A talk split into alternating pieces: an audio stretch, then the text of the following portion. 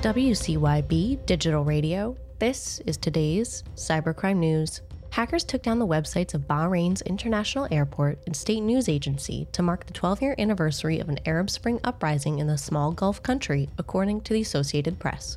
While each site was only down temporarily, the group of hackers, which calls itself Al Tufan or The Flood, also claimed to take down the website of Akhbar Al Khaleej, a pro government newspaper in Bahrain, which has yet to come back online.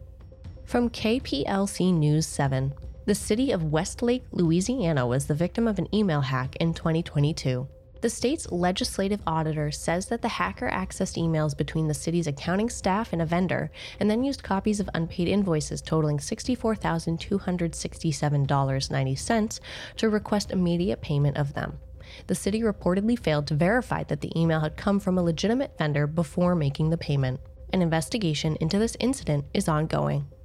A cyber attack hit the Bridgewater Raritan School District in New Jersey, according to New Jersey 101.5. After school officials became aware of the incident, an external cybersecurity firm was brought in to conduct an investigation. They found that data containing the personal information of school employees, as well as others enrolled in the health benefits plan, had been accessed by the hackers. Potentially affected individuals were notified, but not until over a month after the investigation concluded. The UK is taking action against unregistered illegal cryptocurrency ATMs, according to Cointelegraph. The Financial Conduct Authority and the cyber team at the West Yorkshire Police have already hit several sites in and around Leeds City suspected of hosting illegally operated crypto ATMs. The authority stated that all crypto exchange providers, including crypto ATM operators, must be registered with the FCA and comply with the UK money laundering regulations. Any ATMs that are not doing so are operating illegally. From HIPAA Journal. Regal Medical Group, a San Bernardino, California based affiliate of the Heritage Provider Network, suffered a ransomware attack.